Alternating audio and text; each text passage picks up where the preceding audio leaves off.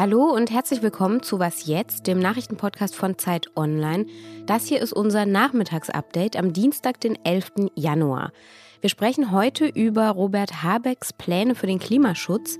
Wir sprechen über die Notlage der afghanischen Bevölkerung und über Poesie im Bundestag. Mein Name ist Simon Gaul und Redaktionsschluss für dieses Update ist 16 Uhr. Werbung Diese Woche in der Zeit? Die Bücher des Frühlings. 16 Seiten blühende Fantasie. Von gefährlichen Liebschaften, einer Flucht auf dem Mississippi und magische Erzählkunst. Das Literaturspezial zur Buchmesse in Leipzig.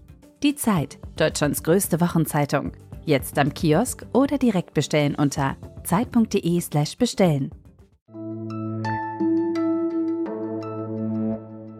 Wir starten nicht auf der Ziellinie, sondern mit einem gehörigen Rückstand. Robert Habeck war das, unser neuer Wirtschafts- und Klimaschutzminister, heute Vormittag in der Bundespressekonferenz. Und diesen Rückstand, von dem er spricht, bescheinigt er Deutschland im Klimaschutz. Denn die Klimaziele, die wird Deutschland, wenn es so weitergeht wie bisher, bis 2030 nicht erreichen. Eigentlich sollten die CO2-Emissionen um 65 Prozent sinken im Vergleich zu 1990.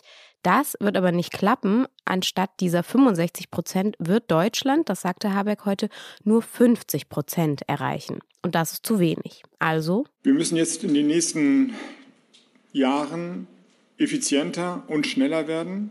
Das Tempo und die Konsequenz müssen zunehmen. Im Prinzip kann man über den groben Daumen sagen, wir müssen dreimal besser sein in allen Bereichen. Das klingt erstmal total logisch, aber natürlich bleibt die Frage, wie genau soll das eigentlich funktionieren? Und dafür hat Habeck zwei Maßnahmenpakete angekündigt. Das erste soll schon im Frühjahr durchs Kabinett und anschließend durch die Parlamente.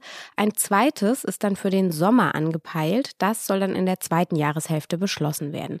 Wirksam sollen alle Maßnahmen dann 2023 werden. Vor allem will Habeck umsetzen, dass mehr Windräder gebaut werden. Zwei Prozent der Landesflächen sollen für Windräder bereitgestellt werden. Bisher ist das nur in Schleswig-Holstein und in Hessen der Fall. Die anderen Bundesländer müssten da deutlich nachziehen, sagte Habeck. Die Abstandsgebote, die es gibt, also dass zum Beispiel ein Windrad um so und so viel Mal seiner Höhe entfernt sein muss von Häusern, diese Abstandsgebote sollen dann sogar komplett entfallen, wenn sie nur der Verhinderung von Windrädern dienen. Vor allem in Bayern ist das ein großes Thema, da gelten die strengsten Regeln. Deutschland soll außerdem mehr in Wasserstofftechnologien investieren, mehr Elektroautos auf die Straße bringen und Kriterien für effizientes Bauen sollen nachgeschärft werden. Eine große Herausforderung ist es nun allerdings, die Bevölkerung auf diesem Weg mitzunehmen, denn die Menschen finden es eben nicht immer toll, wenn zum Beispiel neue Windparks in ihrer Nachbarschaft gebaut werden sollen. Also man muss sich keine Illusionen darüber machen, dass es eben nicht nur eine technische Frage ist, sondern auch eine Frage ist, die tief in die gesellschaftliche Wirklichkeit eingreift und nur dann gewonnen werden kann, wenn sie auch als gesellschaftliche Debatte geführt werden wird. Ich jedenfalls werde versuchen, das so aufzusetzen.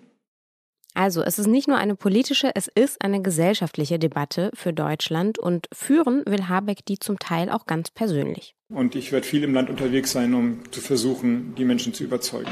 Meine Kollegin Elena Erdmann aus unserem Wissensressort beschäftigt sich viel mit dem Klimawandel und sie hat sich Habecks Pressekonferenz heute auch angehört. Ich habe sie gefragt, klingt das jetzt eigentlich ganz gut oder ist es doch eher ein Weiter so? Also nach einem Weiter so klingt es zum Glück für mich tatsächlich nicht.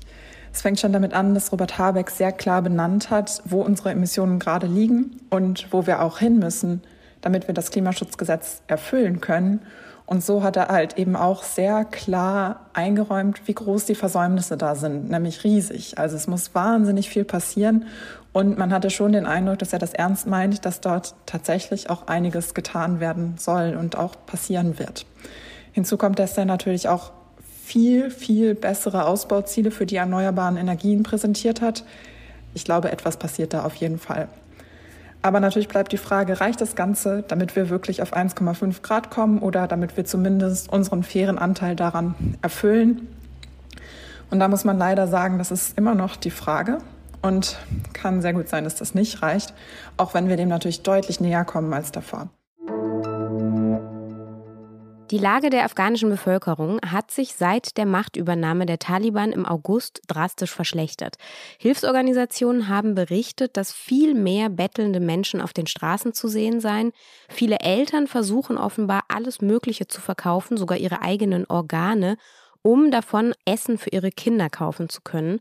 Und nach Angaben der Vereinten Nationen könnten fast fünf Millionen Menschen in Afghanistan in diesem Jahr an schwerer Unterernährung leiden. Davon sind fast vier Millionen Kinder und mehr als 130.000 wiederum von diesen Kindern könnten verhungern, wenn sie nicht anderweitig versorgt werden. Deshalb rufen die UN erneut zu Spenden für Afghanistan auf. Insgesamt seien fast 4,5 Milliarden Euro benötigt. So viel kostet die Hilfe für Afghanistan und die Nachbarländer, in denen sich afghanische Flüchtlinge aufhalten. Seit die Taliban an der Macht sind, gibt es wesentlich weniger Geld für die afghanische Bevölkerung. Die frühere Regierung hatte jährlich rund 8,5 Milliarden US-Dollar an Hilfen erhalten. Aber die meisten Geber haben diese Hilfen jetzt eingestellt, weil sie eben nicht das Regime der Taliban unterstützen wollen. Problem ist aber, dass die Bevölkerung gleichzeitig massiv unter diesen Geldkürzungen leidet. Insgesamt gehen die UN davon aus, dass mehr als die Hälfte der afghanischen Bevölkerung auf die eine oder andere Art von humanitärer Hilfe abhängig sind. Die USA kündigten jedenfalls bereits heute an, dass sie weitere 308 Millionen Dollar zur Verfügung stellen wollen. Ali Khan Smilov ist neuer Ministerpräsident Kasachstans. Das kasachische Parlament stimmte heute einstimmig für ihn. Das hat das kasachische Staatsfernsehen berichtet. Smilov hatte das Amt bereits übergangsweise übernommen, nachdem Staatspräsident Kasim Shomat Tokayev die alte Regierung am Mittwoch entlassen hatte. In Kasachstan war es zuvor zu großen gewaltsamen Protesten gekommen. Auslöser dafür waren die steigenden Gaspreise im Land, aber die Demonstrationen richteten sich dann sehr schnell gegen die gesamte Regierung. Ein von Russland angeführtes Militärbündnis ist daraufhin ins Land gezogen, um es wieder zu stabilisieren. Und Smilov kündigte jetzt heute an, dass diese ausländischen Soldatinnen und Soldaten ab Donnerstag wieder abziehen sollen. Was noch? Braucht der Bundestag eine Parlamentspoetin?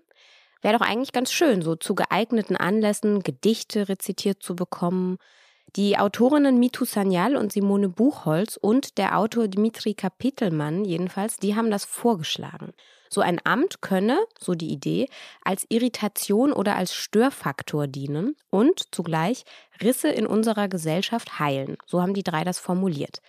Sie haben sich dazu jetzt auch mit Bundestagsvizepräsidentin Katrin Göring-Eckardt getroffen und die findet die Idee gut. Sie will sie jetzt im Bundestagspräsidium diskutieren. Gegenwind gibt es natürlich auch schon. Andere haben gesagt, das ist doch Geldverschwendung, das ist Zeitverschwendung und außerdem auch irgendwie klassistisch, weil poetische Sprache entfernt den Bundestag ja vielleicht nur noch weiter vom Volk. Und eigentlich will man ja Nähe herstellen.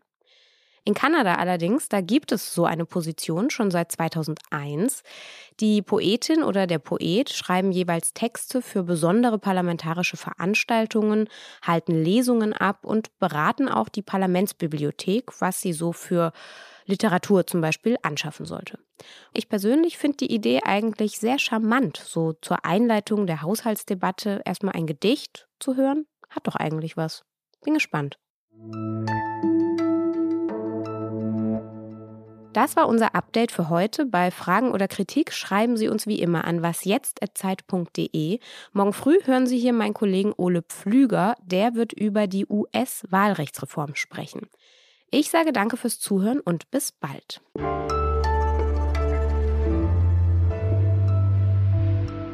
Ich fand ja auch Gedichtsinterpretationen damals in der Schule eigentlich immer ziemlich cool. Mir hat das voll Spaß gemacht.